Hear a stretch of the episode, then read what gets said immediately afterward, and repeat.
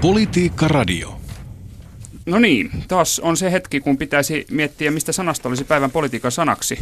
Mutta näin vuoden johtopuolella niin pitäisi varmaan raapustella, löytyykö aineksia jopa vuoden politiikan sanaksi. Mm.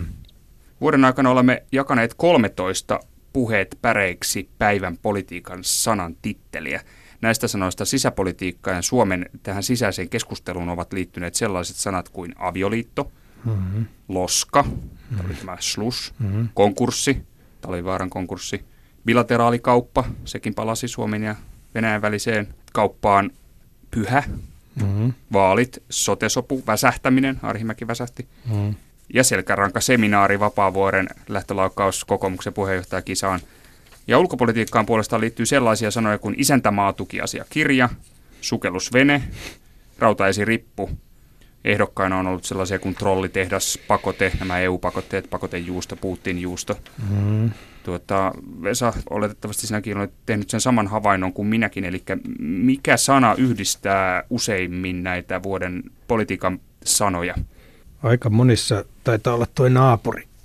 Kyllä. Tavalla tai toisella, enkä tarkoita nyt Ruotsia, vaikka pakkoruotsistakin puhuttiin ja sekin oli ehdolla. Aika moni näistä liittyy Venäjään. Kyllä. Usein aika suoraankin. Kyllä. Mitkä näistä liittyy Venäjään? Rautaisirippu, sukellusvene, isäntämaatukiasiakirja, bilateraalikauppa. Oliko suomettuminen listalla?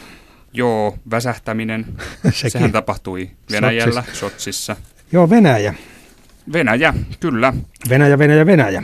Vuoden 2014 puheet päreiksi politiikan sana on Venäjä. Onko Venäjä yhtä suuri kuin Putin? Onko Putin sama kuin Venäjä? Niin, ja tuota, tässä äh, apusanona voisi ottaa tämän vanhan kunnon geopolitiikan, josta Putin paljon puhuu. Ja tuota, tuli mieleen tuossa yhdessä keskustelussa, kun lapsihan kokeilee rajojaan, niin välillä tuntuu, että Putinilla on sama vaihe menossa.